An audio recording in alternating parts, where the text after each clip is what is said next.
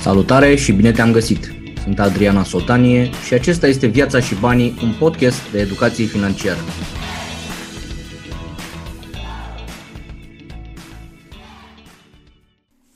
Subiectul pe care l-am ales astăzi se referă la datorii. De ce am ales zona asta? Pentru că e zona mea de experiență, ca să zic așa. Cei care îmi cunoașteți, cunoașteți povestea știți că practic educația mea financiară a început brusc în momentul în care prin 2010 mi-am dat seama că s-ar putea să trebuiască să vând casa pentru a plăti datorii pe la diversi oameni, de la rude, prieteni, colegi, cămătari, bănci, le-am făcut cam pe toate. Uh, s-ar putea ca și în momentul ăsta să se uite niște oameni la care uh, am datorat oarește bani la un moment dat. Le mulțumesc că m-au sprijinit în momentul ăla. N-a fost ușor deloc să, uh, să scap de datoriile respective. Niște ani de zile ne-am tot luptat cu ele și am încercat să, să ieșim la liman. Dar uh, am vrut să aleg subiectul ăsta pentru că simt eu că urmează o perioadă în care uh, mulți oameni, terminându-li se oarește rezerve de, de cash pe care sper că le-au avut, sau uh, având oarește dificultăți în zona de, de venituri, de salarii, s-ar putea să fie împinși către partea asta de datorii, de a se împrumuta prin diverse locuri? Și pentru că din proprie experiență știu cât de ușor este să intri în datorii și să acumulezi acest, acest avalanș, acest bulgăre de zăpadă al datoriilor și cât de greu este să scap de el, am zis hai să vorbim un pic despre, despre subiectul ăsta, măcar să vă atrag atenția asupra câteva, câtorva lucruri pe care vă rog călduros să le aveți în vedere atunci când vă căutați soluții financiare. Problema cu datoriile este că sunt un fel de o travă dulce, adică îți dau senzația că e o, că e o, e o soluție de scăpare foarte ușoară. Adică, nu știu, ai un prieten pe care te bazezi sau o rudă sau ai de unde să iei ceva bani împrumut și uh, pare că ți-ai rezolvat problema.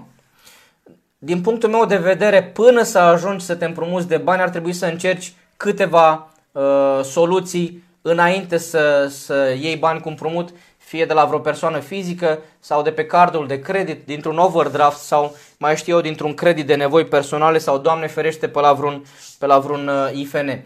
O să fac în seara asta chiar un top al datoriilor în ordinea gravității ca să fim un pic atenți vis-a-vis de ce, uh, ce decizii luăm.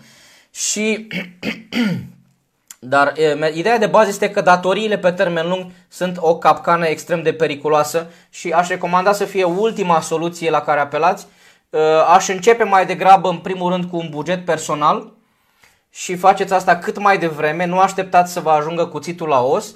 Faceți-vă bugetul personal, analizați foarte clar cheltuielile pe care le aveți în momentul ăsta și de ce vă zic de cheltuieli în primul rând? Pentru că ele pot fi influențate cel mai rapid. Te uiți pe coloana de cheltuieli, înmulțești pe 12 luni și poți instantaneu în seara asta să zici băi, asta dispare, asta dispare, asta nu ne mai trebuie, hai să mai umblăm aici, hai să mai negociem un pic abonamentul sau cheltuiala asta ehm, și ușor, ușor poți foarte repede să începi să astupi uh, găurile acestei site cu care tot încercăm să ne, să ne cărăm banii de colo până acolo zilele astea. Deci asta ar fi primul lucru pentru că și efectele vor fi imediate. În momentul în care întrerupi un abonament sau în momentul în care tai o anumită cheltuială sau reduci dintr-o anumită parte, bănuții vor rămâne imediat la tine în buzunar și efectele vor fi, uh, se vor, uh, vor fi simțite aproape imediat. Evident că uh, e de avut în vedere și coloana cealaltă a veniturilor.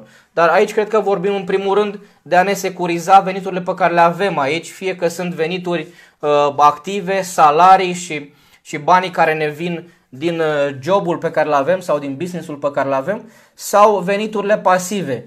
Grija față de chiriași, grija față de uh, investițiile pe care le aveți, ne, ne uităm un pic, dar cred că focusul este mai degrabă pe consolidare și poate, poate, de ce nu, uh, a urmări un pic în jurul nostru dacă există vreo resursă pe care am ignorat-o sau n-am folosit-o până acum suficient de mult. Vă spuneam eu și în medițiile trecute să începeți un pic să vă uitați întâi la obiectele pe care le aveți prin jurul vostru. Poate sunt unele pe care puteți să le vindeți sau puteți să le închiriați sau puteți să le folosiți pentru a produce uh, ceva bani în plus. Uh, sau uitați-vă în tolba voastră de um, abilități, de uh, uh, nu știu, talente pe care le aveți sau de pasiuni pe care le aveți, pentru că uh, aș vrea să vă gândiți la ele asemenea trusei de scule pe care o are un, uh, un, un instalator sau un electrician. Fiecare din acest talent sau uh, pasiune pe care, pe care o aveți, această abilitate pe care o aveți, este ca o unealtă în plus pe care v-ați creat-o în timp. Și eu acum sper că atunci când vă uitați în trusa voastră de scule, nu găsiți doar o șurubelniță dreaptă și o cheie de 14. Uh, asta evident vine la pachet cu felul cum v-ați petrecut timpul până acum. Dacă a fost mai mult pe Netflix și mai mult pe Noră pentru mama sau pe Exatlon, uh, cam asta este, din păcate. Uh, mi s-a spus chiar, apropo, am o întrebare pentru voi, mi s-a recomandat faptul că uh, ora 8 la care ținem noi uh, acest live și ne întâlnim în fiecare seară nu prea e bună, pentru că sunt la concurență cu Asia Express. Sunt la concurență cu o emisiune de mare succes la televizor și una din recomandări a fost să-mi schimb ora la care uh, ora la care transmit acest live. O propunere a fost ora 6, da? deci ora 18 și uh, hai să zicem că lansez în momentul ăsta un, uh, o întrebare, un chestionar către voi. Ce părere aveți? Care din ore să fie? Ora 18, adică ora 6 sau rămânem pe ora 20? Care din ele este mai, uh, care din ele este mai convenabilă pentru voi? Cum vă simțiți voi mai bine, atunci o facem. Bun, concurența e dură, știu, pe piața media, asta este. Care va să zică, ne uităm în tolba noastră cu resurse, cu talente, cu pasiuni, cu abilități și vedem ce găsim pe acolo. Dacă știți vreo limbă străină, sunt mulți copii care stau pe acasă, ar putea să mai umble un pic pe la engleză, pe la germană, pe la franceză. Gândiți-vă dacă n-ați putea cumva să, să urniți ceva în direcția asta. Poate aveți vreo pasiune, cum e gătitul, mă omoară fetele astea cu brioșele, da? Uh, mă aștept să-mi bage pe sub ușă o, o chiftea ceva. Uh, dar dacă voi sunteți mai experimentați în zona asta, de ce nu încercați să vă transformați această pasiune într-o... Uh... Sorin zice să mute Asia Express emisiunea. Da, mersi frumos Sorin. Ok. Salut Mihai. Mă bucur că preferi ora ora 20 și mie mai mai convenabil pentru că eu nu stau degeaba în timpul zilei. Eu abia m-am întors acum o oră, îmi filmez niște cursuri online pe care o să le lansez cât de curând. Practic toată activitatea mea de cursuri live care sunt pasiunea vieții mele, să mă întâlnesc cu oameni, să stau de vorbă cu ei. Din cauza lui domnul coronavirus am hotărât să o mut în, în zona de online, evident, și pregătesc în momentul ăsta într-un studio, îmi filmez practic toate materialele, toate cursurile pe care în mod normal le țineam în companii pentru angajați. Acum o să le mutăm în online, o să fie înregistrate în format video și o să puteți să le urmăriți de acasă, alături de uh, familia voastră sau o să puteți să le dați mai departe în companiile unde lucrați. S-ar putea, Doamne ferește, să aibă și alții nevoie de un gând, de o idee, de o inspirație. Bun, Mădălina nu prea se uită la televizor. Mulțumesc că te uiți la mine, sper. Uh, Sabina, ora 20, Sorin 20, prefer ora, ok. Deci în principiu uh, eu cred că rămânem pe ora 20. E ok și cu mine, dacă e ok și cu voi, cu mare drag ne vedem în fiecare seară la ora 20, însă Uh, așa cum eu mă pregătesc cu idei și cu materiale, vă aștept și întrebările voastre, pentru că, încă o dată, soluțiile la întrebările pe care le aveți voi s-ar putea să-i ajute și pe alții, nu-i așa? Poți descoperi mai multă informație și inspirație despre acest domeniu pe www.adrian.asoltanie.com, pe grupul de Facebook Viața și Banii sau pe canalul de YouTube Adrian Asoltanie. Bun, revenind la datorii. Fraților, întâi ne uităm la cheltuieli, după aia ne uităm la venituri și în caz de Doamne ferește și nu aveți încotro, ultima redută, ultima redută, la, ultima soluție la care apelăm este zona de uh, datorii. Da, hai să avem un pic, uh, să avem un pic grijă și aici v-am promis un top al datoriilor în ordinea, în ordinea gravității lor, să spun așa. Și pe locul 4 am pus în acest top datoriile către neamuri. Problema cu datoriile către neamuri este următoarea. Par al naibii de la îndemână. Este ceva, e foarte simplu să îi spui uh, unei rude, că ți-e părinte, că ți-e verișor, că ți-e frate sau soră, băi, am niște probleme, nu mă ajut și pe mine cu 500 de euro până la salariu sau nu mă împrumut și pe mine cu 1000 de euro până peste 3 luni de zile să trec și eu de, de hopul ăsta. Este foarte la îndemână de cele mai multe ori să ceri niște bani împrumut de la uh, rude sau de la prieteni. Problema este, iar problema asta se aplică întotdeauna când vine vorba de datorii. Cu cât o datorie este mai ușor de obținut, cu atât ea este mai periculoasă. De aceea am o mare pată, am o mare pată și un off pe uh, modalitățile prea simple de a le da oamenilor datoriile, uh, de a le da oamenilor un credit. Cu cât e mai simplu să-i dai omului un credit, cu buletinul, pe SMS, pe telefon, doar ne sunați, ne dați un mail și aveți bani în cont, cu cât e mai simplu să-i dai omului un credit, cu atât mai ușor îi va fi să se îndatoreze și să se îngroape în, uh, în împrumuturi. Deci, problema cu datoriile către neamuri este că vă strică relația. Și o să ajungi să uh, îl eviți pe cel de la care ai, uh, de la care ai împrumutat bani, poate să nu prea mai răspuns la telefon, poate să te dai lovit în weekenduri când vrea să vă vedeți, nu e cazul acum, da? Dar uh, eu știu că am trecut prin asta și aveam prieteni de la care luasem bani și aveam o, o strângere de inimă de fiecare dată când vedeam că mă sună și mă gândeam, aoleo, mă sună să-mi ceară bani înapoi. De unde să, să fac rost? Ce să-i spun acum? Cum, să, cum să-i explic? Ce să, ce să fac? Deci riscați să vă stricați relația, relația cu cei mai dragi, practic, oameni din viața voastră pentru 500 de euro sau 1000 de euro. Pare că e la îndemână, pare că e ușor, dar credeți-mă că întotdeauna există un cost. Nu plătești dobândă, într-adevăr, nu trebuie să dai garanție, nu trebuie să vii cu girant, e foarte simplu să împrumuți de la cineva drag, dar s-ar putea ca să nu-ți mai fie chiar atât de drag sau tu să nu-i mai fii chiar atât de drag persoanei respective. Deci pe locul 4 sunt datoriile către rude, prieteni și cei apropiați. Pe locul 3, în ordinea gravității, sunt datoriile la bănci. Aici am inclus și împrumuturile, creditele, overdrafturile, uh, cardurile de credit, deci toate datoriile care sunt către bănci, le-am considerat eu puțin mai, mai serioase decât cele pentru față de rude și prieteni, pentru că în principiu ăsta este businessul băncilor și este un business ca oricare altul. Supermarketurile vând făină, zahăr și ulei, Uh, magazinele de pantofi vând pantofi, farmaciile vând medicamente, băncile vând bani. Asta este marfa lor pur și simplu, este o întreprindere ca oricare alta.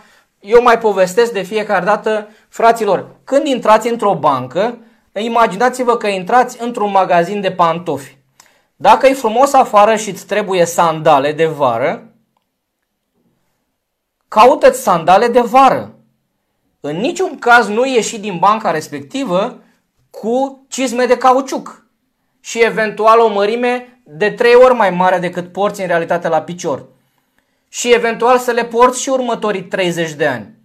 Deci intrați într-o bancă, într-o bancă veți găsi o mie de produse și de economisire, și de investiții, și de creditare, și de asigurări. O să găsiți exact ca într-un magazin de pantofi și sandale, și pantofi de nuntă, și uh, gumar de ieșit până uh, în fața casei, cizme de cauciuc, te găsești de toate practic într-o bancă. Dar dacă îți trebuie sandale mărimea 37, cumpără sandale mărimea 37.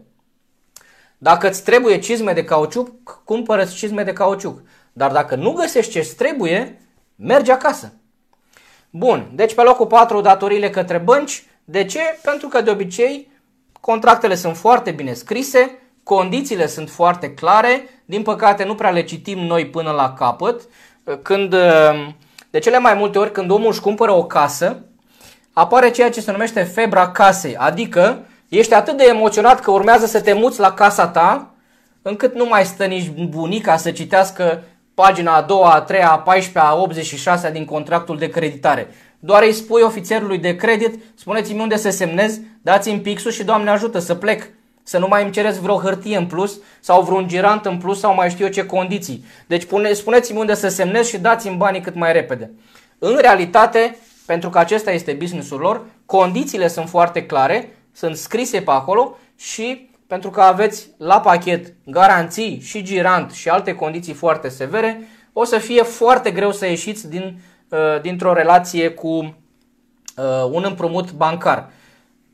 Veți fi de asemenea supuși variațiilor fie de valută, dacă v-ați împrumutat în valută, fie a uh, variațiilor de dobândă, în funcție de cum oscilează roborul și RCC-ul și creditul vostru o să se miște pe măsură. Și cea mai bună, uh, cel mai bun semn vis-a-vis de cât de, gre, de greșit se împrumută românii este reacția pe care o are toată lumea atunci când roborul sau IRCC-ul crește cu 0,5 sau cu 1%.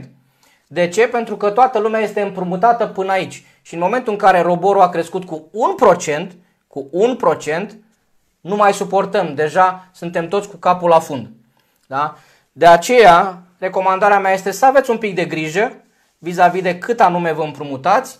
Când vă luați un credit de casă, nu uitați de faptul că locuința pe care vă o permiteți de adevărat reprezintă maxim venitul vostru pe 4 ani, maxim venitul vostru pe 4 ani, asta e casa pe care vă o permiteți de adevăratele. Fraților, casa în care intrați și vă culcați cu mobilă, cu frigider, cu aragaz, cu bucătărie, cu masă, cu scaune, cu canapele, cu absolut tot. Asta e casa pe care ți-o permiți de adevăratele. De ce? Ca să nu o plătești în 30 de ani de două ori, ci să o plătești în 15 ani sau în 12 ani, ca să poți să trimiți și copilul în tabără sau la o școală bună, să poți să-l încalci, să-l îmbraci, să-ți mergi și tu într-o vacanță ca omul și să nu muncești și să plătești o viață întreagă pentru gresie, faianță, termopane și parchet. Cam despre asta e viața, nu? Bun. Deci, locul 3, datoriile la bănci. Aveți mare grijă cum le abordați. Locul 2 și argintul l-am acordat eu împrumuturilor la cămătari și la IFN-uri. Uh, m-a ferit Dumnezeu de IFN-uri, dar le-am testat pe alea împrumutul către cămătare. Am avut un împrumut la un băiat foarte finuț, 10% pe lună, extrem de drăguț. Vă spuneam eu, cu cât e uh, creditorul mai drăguț și te lasă mai lejer, cu atât mai e, e, e mai simplu să pui botul, ca să zic așa, la creditarea respectivă. Deci am avut un împrumut la un cămătar, abia făceam față să plătesc dobânda în fiecare lună, până când am strâns, am strâns, am tăiat de peste tot și m-am dus cu toți banii și am zis, frățicule, lasă-mă în pace că nu mai pot, nu mai pot efectiv. Da? Uh, datorie de 10% pe lună la cămătar. Stați departe că pare drăguț, dar rămâneți fără casă. Și tot în categoria asta, la locul 2, am inclus acele IFN-uri care oferă împrumuturi micuțe până la salariu, ai nevoie de 2, 300, 500 de lei, 1000 de lei, nu-i mare scofală, să-ți revii și tu un pic, să plătești factura la gaze sau întreținere sau la telefon, ehm, ești un pic strâmtorat poate și zici, hai să iau și eu un credit, două săptămâni, să am și eu până la salariu ca să îmi rezolv problema asta. Ideea este că pe de o parte sunt ușor de obținut, nu ai mare birocrație de făcut, nu trebuie să vii cu girant sau cu mai alte chestii, sunt destul de ușor de obținut, trimiți o copie după buletin și în 24 de ore ai bani în cont, însă dobânzile pe care le practică IFN-urile variază între 1000% pe an și 4400% pe an. 4400% pe an. Vi se pare că e mult 8, 9, 10% pe an la o bancă? 4400% pe an. O să vă întrebați cum e posibil așa ceva și cum de scapă oamenii ăștia cu aceste dobânzi atât de mari. Păi în primul rând, uh, ei dau creditele foarte simplu, foarte ușor și de cele mai multe ori le dau unor oameni cu un risc foarte mare financiar. Adică în principiu își asumă un risc foarte mare atunci când dai practic oricui. Și ca să-ți acopere acest risc, evident există un cost al banilor transformat în această dobândă. Dacă jumate din cei care au luat credit de la tine nu-ți mai plătesc banii, măcar i-ai jumulit și i-ai belit pe cei care s-au dovedit bun platnici. Însă unde trebuie să aveți grijă este la faptul că riscați să intrați într-o spirală a datoriilor în aceste condiții de dobândă din care nu mai puteți să mai ieșiți. Practic, luna asta iei 500, trebuie să dai înapoi 6-700, dacă n-ai avut 500, de unde să dai înapoi 7-800? Și o să mai iei încă un credit de 900 ca să le dai lor datoria de 700 și ai de dat înapoi 1300. Păi dacă n-ai avut 500 acum o lună, de unde să ai 1300 luna asta? Și iată cum iei un credit de 1500 ca să le dai înapoi 1300 și într-o lună de zile s-a făcut 2000 de lei. Păi dacă n-ai avut 500 acum două luni, de unde o să ai 2000 acum? Deci, această situație de dobândă poate să escaladeze foarte periculos pentru că dobânzile sunt foarte mari, penalizările sunt foarte consistente, da?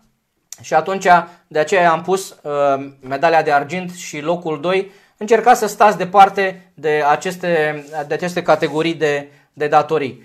Uh, nu mai vorbim de faptul că una din ofertele speciale pe care le au majoritatea dintre ei este primul credit MOCA. Hai să ne gândim un pic cine mai face genul ăsta de oferte, gen prima doză gratis. Și atunci o să înțelegem de ce e atât de important să stăm departe de genul ăsta de, de datorii. Uh, iar locul întâi, medalia de aur și coroniță, datoriile către stat. Datoriile către ANAF le-am pus pe locul întâi pentru că sunt un punct foarte sensibil, da? nu vă jucați cu astea, iarăși vi se pare că puteți să le lăsați pe mai târziu, că nu are nevoie statul ăsta de banii tăi chiar luna asta, mai lasă-l puțin naibii de stat, că oricum te-a, jupulit, te-a, te-a jumulit până acum atâția ani și poate să mai aștepte, că nu stă el în banii tăi. Ce vreau să vă zic este că sub sentimentul acestui fapt că poți să mai stai un pic, și datorile către stat riscă să se acumuleze în niște sume foarte consistente. Bașca faptul că s-ar putea să te prindă din urmă vreo greșeală a unui funcționar de la ANAF de acum 8 ani de zile, care vine și îți spune pe oprire pe cont, banii s-au dus, n-ai cu cine să negociezi, n-ai cu cine să stai de vorbă, deci vă recomand călduros datoriile către stat, nu prea ne place nimănui, nu place nimănui statul ăsta, nu avem încotro, dar tratați-le prioritar, pentru că statul are talentul de a-ți transforma viața în coșmar așa da? și nu ai cu cine să tai de vorbă, n-ai cu cine să negociezi, din păcate statul întâi, tra- întâi trage și după aceea întreabă cine e. Bun, ăsta a fost topul datoriilor, da? Neamurile, băncile, IFN-urile sau cămătarii și statul. Focusați-vă în ordinea asta uh, în mod prioritar. Personal, eu în prima săptămână a anului îmi achit toate taxele și impozitele la zi. Vreau și eu să dorm liniștit 360 de zile pe an și să nu mă întrebe nimeni de sănătate, să nu-mi poprească nimeni un cont când mi-e mai drag, când sunt în vacanță sau când sunt și eu uh, cu copiii pe undeva, să mă trezesc că mi-au zburat banii din bancă. Asta este abordarea mea, evident faceți cum știți mai bine. Bun. Dacă aveți în momentul ăsta datorii sau ați apucat să intrați într-o situație, ați acumulat niște datorii pe în diverse locuri, cea mai bună metodă de care am, pe care am aflat-o și pe care am folosit-o și eu de plata datoriilor este ceea ce se numește scara datoriilor. Adică facem o listă cu datoriile de la cea mai mică la cea mai mare. Această metodă se mai numește și bulgările datoriilor. Facem o listă cu datoriile de la cea mai mică la cea mai mare. Întâi ne facem un fond de urgență, acel fond de 1000-2000 de lei cash în casă, vindem ceva, facem ceva în plus, găsim o metodă să punem deoparte măcar 1000 de lei, ceva acolo. De ce? Pentru că în caz de Doamne ferește ți se strică ceva prin casă, să nu te întorci înapoi împrumutat și să faci iarăși datorii. Nu ai cum să ieși dintr-o groapă dacă tot sapi în continuare la ea. Și atunci punem fundația asta, spunem stop joc, facem acest fond de urgență și după aceea începem să plătim datoriile, atenție, în ordine crescătoare, de la cea mai mică la cea mai mare. De ce nu ne apucăm de aia mai mare și de ce nu ne apucăm de aia cu dobânda cea mai mare? Pentru că pentru plata datoriilor ai nevoie de motivație. Pot să spun sincer, în calitate de expert în plata datoriilor, că nu e nici o plăcere să plătești datorii. Nu e nicio plăcere să, să te abții de la diverse lucruri, să nu te mai duci colo, să nu-ți mai cumperi aia, astfel încât să-ți plătești datoriile înapoi. Nu e nicio bucurie. Pentru asta ai nevoie de multă motivație, ai nevoie de un sentiment de victorie. Și atunci recomandarea uh, este să o iei în ordine crescătoare astfel încât să-ți obții aceste mici victorii. Băi, am plătit-o pe prima, am scăpat de o datorie de 100 de euro la mai știu eu cine. Funcționează. Hai să bem un pahar de vin, să mergem mai departe. Te apuci de următoarea datorie. O depășești și pe asta ai mica ta victorie, mica ta aniversare și mergem mai departe. Al minter, dacă te înfingi în cea mai mare, să spunem că cea mai mare datorie sunt niște mii de euro, cine știe pe unde, da? te vei înfinge direct în ea, o să muncești o, o, o lună sau două luni de zile, o să vezi că n-ai săpat mare lucru, nu s-a întâmplat mare lucru cu ea și o să abandonezi pentru că simți că uh, lucrezi practic în gol. De aceea vă recomand fondul de urgență, după aceea facem o listă în ordine crescătoare și mergem mai, uh, mergem mai departe cu plata datorilor. Bun, câteva întrebări în seara asta, nu foarte multe, de aia vă, vă invit să puneți întrebări, nu doar despre subiectul pe care îl vorbim în ziua respectivă, despre orice vă macină și dacă sunt în stare și mă pricep să vă dau un sfat sau măcar să lansez întrebarea voastră către comunitatea mea, cu mare drag. Răspunsurile la problemele voastre o să-i ajute și pe alții. Nu țineți doar pentru voi și întotdeauna mai multe minți o să dea soluții mai, mai bune care va să zică uh, Fabian mă întreabă, mulțumim pentru informațiile de valoare, cum să ne ținem bani în perioada asta, dolari, euro, ce procente să folosim. Bun, fondul de urgență, lei, cash în casă, 1000-2000 de lei, cash în casă. Fondul de siguranță, 3-6 luni de cheltuieli vitale, am zis, într-o valută sau în lei în cont bancar. Este fondul vostru pentru alea nasoale, pierderea locului de muncă, probleme de sănătate, divorț sau decesul partenerului. Da? Deci ăsta este sigur cont bancar, euro sau, uh, sau lei. Mai departe, dacă vă încurcă niște bani prin, uh, prin conturi sau prin buzunare, uh, recomandarea mea personală, evident faceți cum uh, vreți, contează foarte mult pentru ce i-ați strâns, pentru ce sunt banii ăștia. Da? Dacă sunt bani pentru nu știu, vroiați să vă cumpărați o canapea sau să vă schimbați frigiderul sau televizorul, momentan țineți în lei că achiziția o să o faceți tot în lei și nu are sens să vă plimbați. Nu, eu, nu sunt sume foarte mari. Dacă vorbim de sume mai consistente, nu știu, ați strâns avansul de apartament sau ați strâns toți banii de o casă, primesc întrebări de genul ăsta. Adriane, am toți banii pentru un apartament, ce să fac? Cum să-i țin? Păi dacă sunt sume mai consistente, să spunem spre 50.000 de euro, da? Atunci vă recomand călduros să-i țineți, părerea mea, să-i țineți în euro. De ce? Pentru că și viitoarea achiziție probabil că o veți putea face tot în euro. În principiu, ca și medie, leul față de euro pierde undeva în jur de 2-3% pe an. Probabil că în perioada următoare o să piardă ceva mai mult de 3%. Uh, dar suntem totuși în zona euro, majoritatea prețurilor sunt denominate în euro, toată lumea vorbește de euro, de la factura de telefon până la prețul caselor și atunci probabil că și viitoarea ta achiziție a apartamentului sau a uh, casei ce îți cumperi tu, o vei face tot în euro, te va ajuta să ai banii în euro ceva mai sigur și ceva mai stabil, evident într-un cont în bancă. Nu recomand sub nicio formă să stați prin casă cu 20, 30, 50 de mii de euro, sub nicio formă, da? Bun. Și dacă sumele depășesc acest quantum, să spunem, depășiți de 100.000 de euro, Doamne ajută, uh, în momentul ăla puteți să vă gândiți la o diversificare valutară pe care puteți să o considerați la nivel de, să spunem, 70% pe euro, 30% pe dolarul american sau aruncați în coșul ăsta ceva franci elvețieni. Da? În principiu ne uităm către, către valute care au în spate economii mai puternice, sunt valute de referință la nivel mondial și în general sunt uh, valute de siguranță pentru vremuri atât de delicate cum trăim cea prin care uh, suntem acum. Bun, Andrei mă întreabă de, puh, salut Adrian, ce părere ai de aur și argint? Multă, multă lume spune că sunt o soluție bună pentru perioadele de criză. Am o părere bună despre aur și argint, dar când vine vorba de investiții în metale prețioase, să nu uitați că acestea sunt rezervate mai degrabă investitorilor profesioniști, investitorilor uh, strategici, cei cu multă experiență. De ce? Pentru că de cele mai multe ori uh, Pentru că de cele mai multe ori metalele prețioase la achiziție vin la pachet cu niște adausuri destul de mari. Adică este acel markup pe care și-l pune dealerul sau magazinul de bijuterii. Uh, iarăși, dacă vă gândiți să investiți în metale prețioase, în aur și argint, feriți-vă puțin de bijuterii. De ce? Pentru că din prețul unei bijuterii, uh, o mare parte din cost o reprezintă manopera sau acele pietricele pe care le, le au bijuteriile. Dacă vă uitați spre metale prețioase, căutați o formă cât mai simplă de deținere uh, a metalelor prețioase. Una din cele mai la îndemână, nu știu dacă se vede foarte clar, sunt astfel de monede de argint, însă atenție, nu monede numismatice, deci nu monedele de acum 300 de ani, de acum 200 de ani cu fețe de faraoni sau de împărați morți, nu, ci monede de investiție. Ăsta este uh, un American Silver Eagle, este o monedă de investiție de uh, o uncie, are 31 de grame.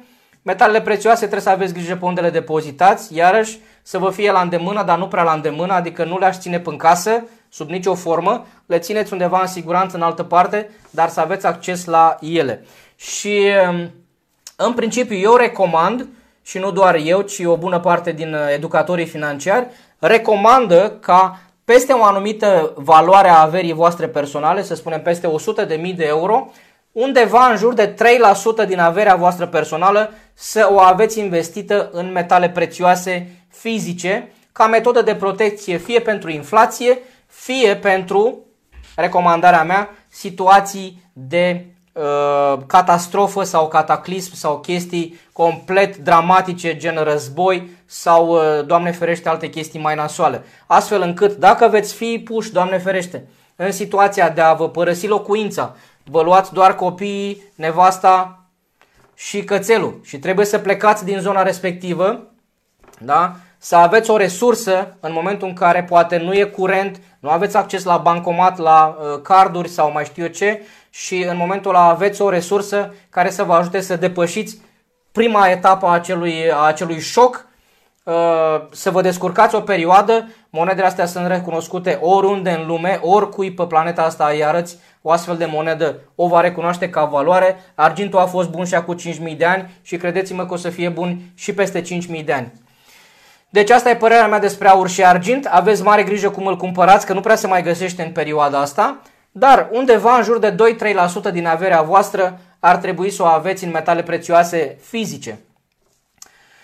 Bun, cartea zilei. Cartea zilei nu este o carte, este o revistă.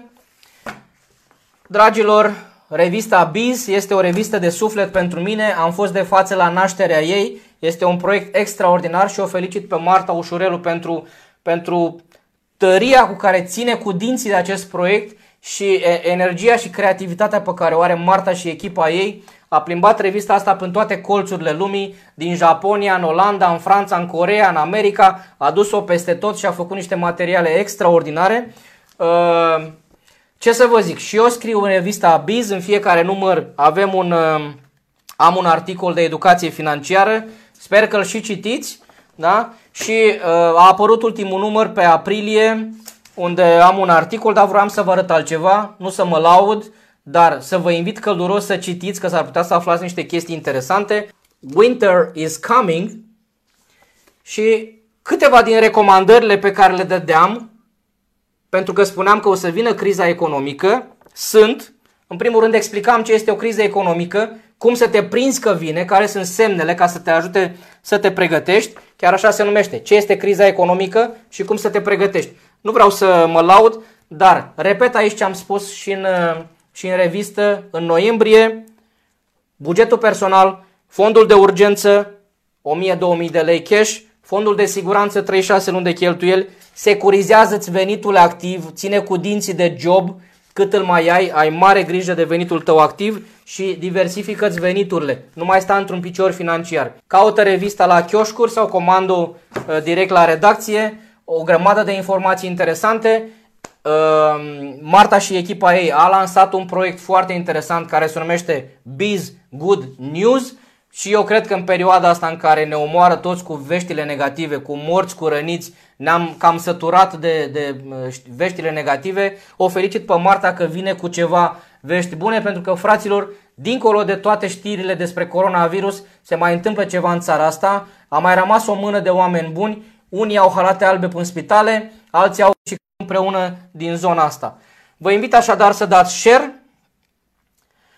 O să mă ocup și de întrebarea ta, dragă Ioan, despre criptomonede, abia aștept să vorbim mâine. Puh. Uh, o să răspund la întrebarea asta, nu știu dacă o să-ți placă, dar vedem, stați pe aproape. Dacă ați aflat ceva interesant astăzi, dați un share la materialul ăsta, invitați și alți prieteni să descopere câte ceva din zona asta de educație financiară. Din păcate nu ne-a învățat nimeni, nici pe la școală, nici pe acasă, nici pe la firmă, cum naiba să facem să înțelegem mai bine principiile banilor, cum să ne controlăm mai bine viața. Educația financiară este despre viață în primul rând, nu despre bani, de aceea și acest live se numește întâi viața și după aceea banii. Dacă ai aflat ceva interesant și util azi, îți mulțumesc dacă împărtășești și prietenilor tăi. Educația financiară e despre viață, nu despre bani. Să ne vedem sănătoși și prosperi. Adrian